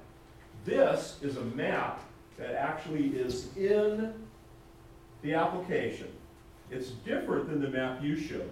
Note that it has large white parcels. This is when they're thinking they're gonna do renewable energy, and five hundred megawatts of renewable energy is a thousand acres of solar panels. That's why those white, that's why those white parcels are lined out on this form. Now, maybe they changed their mind, they're talking about fungible renewable energy. What kind of asinine comment is that? Fungible, because it all goes into one pot, so if we pull out five hundred megawatts of fungible green energy, do you see my point? Anything for money, that's these guys. Absolutely. Thank you. Thank And- you, And Calvin, Walker. thank you for your comment. I do appreciate all of the board. Uh, I hope that you are doing your homework and looking into all of these things. Look at their website, study that application. You'll get a lot out of it. Thank you, thank you very much. Yes, sir. One more I was question. just gonna say, in sales, it's called smoke and mirrors, and that's what I feel like we're seeing right now. And I saw that map, and one of those areas that's outlined in white is the coal plant. Mm-hmm. And then I take that with what the founder is saying on Twitter, you know, a year before he starts his company, and I don't know, it just doesn't seem coincidental. No. Hmm. All right, yes, ma'am. Okay, talking about the tax abatement, would it actually end up just being where the plant is located, or would it be any properties within that entire reinvestment zone? That's pretty good. So it's, it's, the, the tax limitation agreement is only for the improvements that are put on the property, whether it's a manufacturing or renewable energy facility. And it's not for any other project. The, the initial map that the gentleman spoke about is, was just a, I, I think the, a- a larger scale, but the, the reinvestment zone is the one that, uh, uh, it would only be for improvements that were made uh, pursuant to this project. But it could be multiple sites? No. No, that's not the project. When would the Just a minute, we're still, just a minute, we're still in discussion. start? You good, Mr. Delay? Okay, all right, yes, sir. When would the abatement start? If you go through with it? Because we gotta wait years to get the four million, but would the abatement start right now? Well, though you don't, well, the, the, the abate, the, there's no, uh, tax to abate because there's no improvements on the property. So once the starts- pro, well, can I, let me finish. So when, so if you buy land, uh, that's not very high uh, to pay tax on, you build a real fancy refinery or something, then your taxes get high. That's when the abatement starts. And there's, uh, money that comes in two ways, in a, in a large, uh, would be proposed, the proposed would be a, a lump sum and then also annual, uh, trailing, uh, payments to the school district that would somewhere over four, between four and four and a half million dollars is what, but we're still negotiating that, uh, that if, whether or not the school would do it, how it would look, but it wouldn't be, money wouldn't be at the end of the rainbow, it would be as you go. Uh, but it would start when the taxation, uh, is, uh, limited, uh, which is after the improve, the construction begins. All the way, Bill. No, So we would start having abatements when they were partially built. it's, wha- again, that, that's all, you know, that, that, It's a there's a taxing, schedule. the, the, the county appraisal district will, it's like if you buy a, a lot right now, you're gonna get appraised on, you know, nothing's on it. As Soon as you put a structure up, guess what? There's gonna be a little bit of an increase in payment. You add some more Little. structures, and that's what's happen. And, well, a lot. So it's the same thing with this. So the abatement kicks in when there's actually taxes with the, with the improvement. Uh, as far as the payout schedule, you know, it was gonna be X amount a year, and then one bigger chunk of change for one of the years was like two million, then the rest of it spread out. And then after fifteen years, they're back on the roll, or ten to fifteen years, they're on the tax rolls, uh, just like any other company. Uh, so, so that's, uh. that's So, um, how many of Just a minute, we had, one gentleman has, had his hand raised, so, yes. Mr. Attorney, this chapter three thirteen, could you tell me when that began and why is the leg, why is the legislature elected to do away with it? I think uh, chapter three thirteen of the Texas Tax Code, uh, I would say probably about six or seven years. And the legislature, they sunset all their laws, meaning that they automatically, a lot of them automatically expire unless they are re, uh, reauthorized. Uh, and because there is some, I think, uh, difference of opinion in the legislature about, um, uh, tax, uh, breaks for businesses, this was not, um, this was not reauthorized in the last legislative session. Most commentators expect there to be something similar to it that, that comes out of the next session because the state of Texas does like to, uh, to incentivize business. Uh, but what, you know, this one was only renewable energy and manufacturing. Uh, we don't know what's gonna come out of the next legislative session. This is a school, this is a public school. Well, again, the, what the, the, the law, in chapter three thirteen says that, uh, when, uh, you build a manufacturing facility, there are many different ways you're gonna pay tax. You may pay, uh, sales tax, franchise tax, different kind of tax. But the school tax, uh, and the, and the uh, other property taxes are one that are set out by that chapter three thirteen. So chapter three thirteen is only about school taxes and, uh, and, uh, and limitation agreements given out, according to the state law, It's run through the control of public. County taxes and all that are still up for grabs. I mean, this doesn't affect someone's county tax, like this company, whatever their county tax bill, city tax, any of that doesn't change. It's just school taxes only, which are high, you know, I, I know they're high, but if this all three thirteen has anything to do with is the school tax collection, not, not what the county uses to raise money for, for things or the city or anything like that. So just understand that, correct? Yeah, I mean, that, like, again, that's, that's all that, that this board would consider is how it taxes. I have a question to piggyback on that. Can I ask that real quick? Yes. So, the company was founded in, or formed in late twenty twenty-one. When did the state announce the sunsetting of this particular tax code?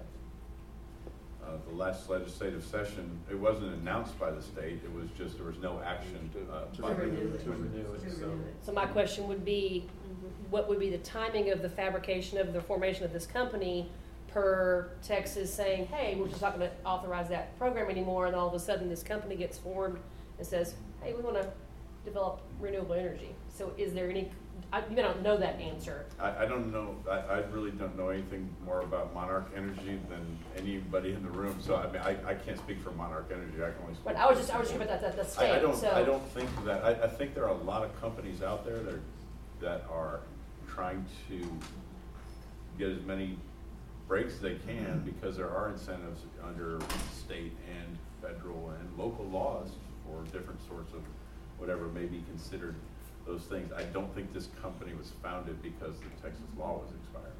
I I'm think just it- curious. Yeah, I, I don't think. Well, that- and the Because bottom it's a line big is, company. they're there to make money. I mean, it's a business. They're- it- we're- no one's arguing the fact that they're for profit. They are. It's a it's a profit business. Someone came up with a business plan to make money and use the, the laws to their advantage, and that's what they're doing. I mean, it's they're not giving charity away. They're they're trying to make money, and if they can do it and increase their profit margins by getting a, abatement, that's what they're trying to do. And we all we, we all understand that. Uh, it's a, that's what they're doing. Um, I have a two-part I think there's question. somebody in, in the back with their Yes. hand up. Um, do you know, has the county been approached by Monarch for any type of abatement on the county property You can't, it's, three thirteens aren't for county, it's Or is just for their school chapter district. 312 It's, uh, county? I think you probably just have to ask the county for that. I Yeah, don't we- think the school has any special information about Well, it. the county approved the seven B solar farm in. all, all we have any That's totally control over is yeah. three thirteens. Yeah, I think we'd rather- Yes, sir. So have you done a three thirteen before? No. La Grange is So not- this, so La Grange ISD La Grange does not. ISD, this is the first three one three that's come across? Yes. It's, you know, but the way it works is that you you can't do a three thirteen, you're, you're kind of like, the- you're waiting, you know, it's, it has to be, an application has to come from someone who, uh, who, who wants to do a three thirteen. Right, I, I was just asking for the Yeah, yeah. experience with La Grange ISD with the, This is the very chapter first three, one. three one three, so. School districts aren't allowed to seek them out. Right. They just have to receive, and that's what we did, or, before Mr. Wagner but someone turned in an application and started the process. It's not anything the school district seeks out, just, Okay, so we're all kind of learning at the same we're time. all learning at the same Well, time. we, I do it for a living. so- Yeah, he, Yeah. yeah, not him. So, so that's my follow-on question, and that is, has the board contacted any other ISDs Yeah. to say, what are the benefits and what are the Yes, pitfalls? that's, What- that's part of what I do. Yeah. that's what But I, Mr. but I don't provide my legal advice in public, I only provide it to the board. Okay,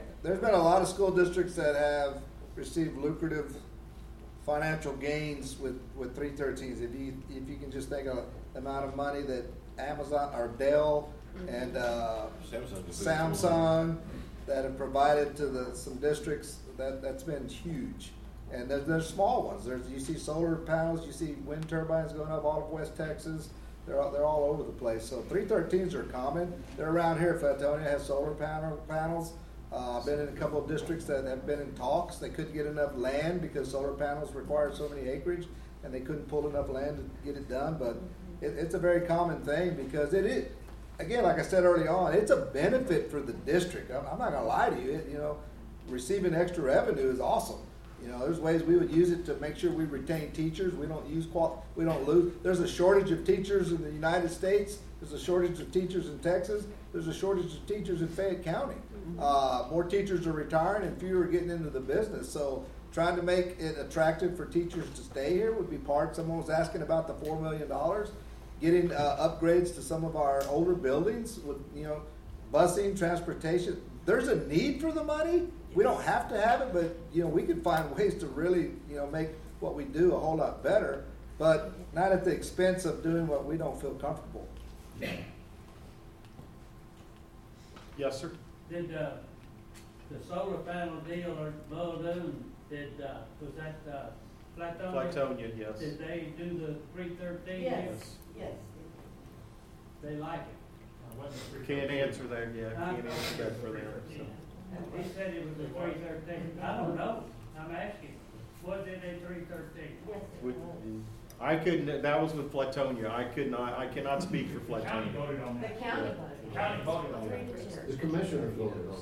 So it was not a three It was not. I don't think it was. really can't say it. Okay, any more comments, questions? Okay, all right. Oh, yes, sir? Sorry.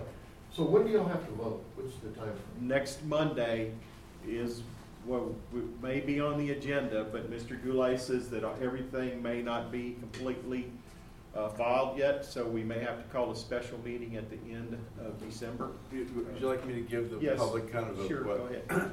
So the, um, since this program is, has been sunsetted uh, by- by legislative inaction, many, many, many manufacturing companies and renewable energy companies have gone to school districts and tried to get in sort of under the wire, and that's why I think we've heard some comments about this thing being rushed and not a lot of information, and even the company saying, we're coming to you earlier than we otherwise would have.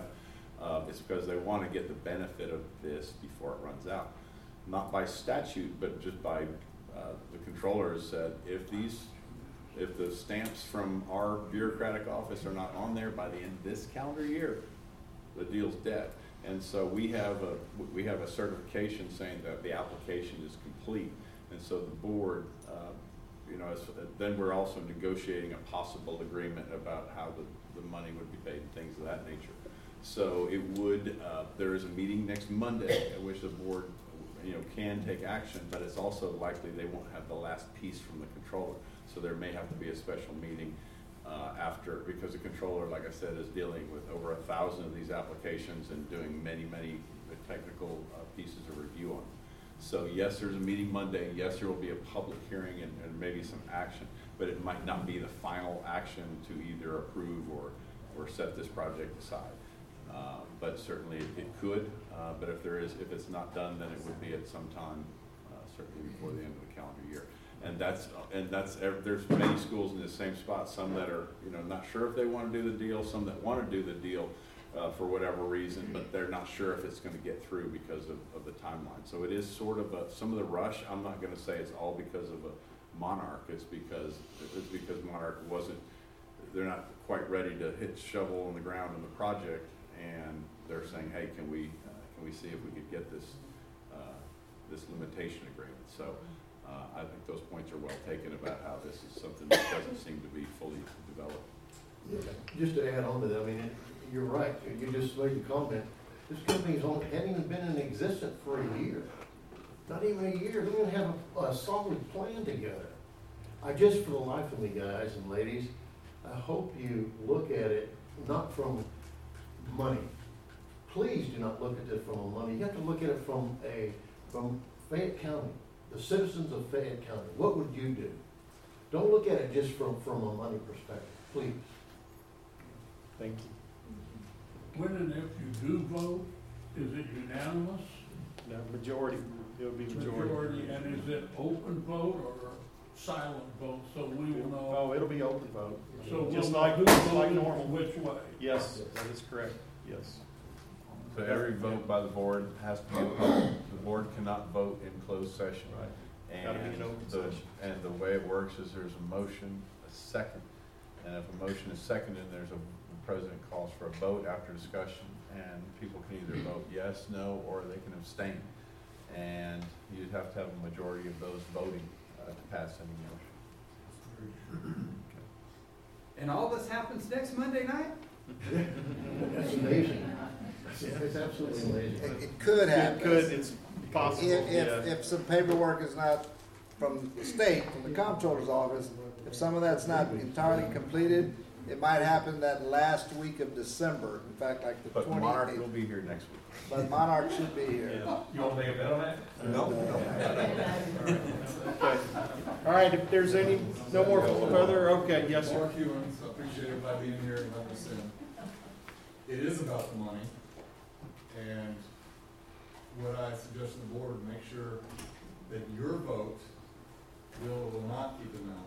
Because if they come here anyway, because they're gonna make money, they're probably gonna take federal tax dollars and put it in their pockets, we don't wanna miss out on them being here.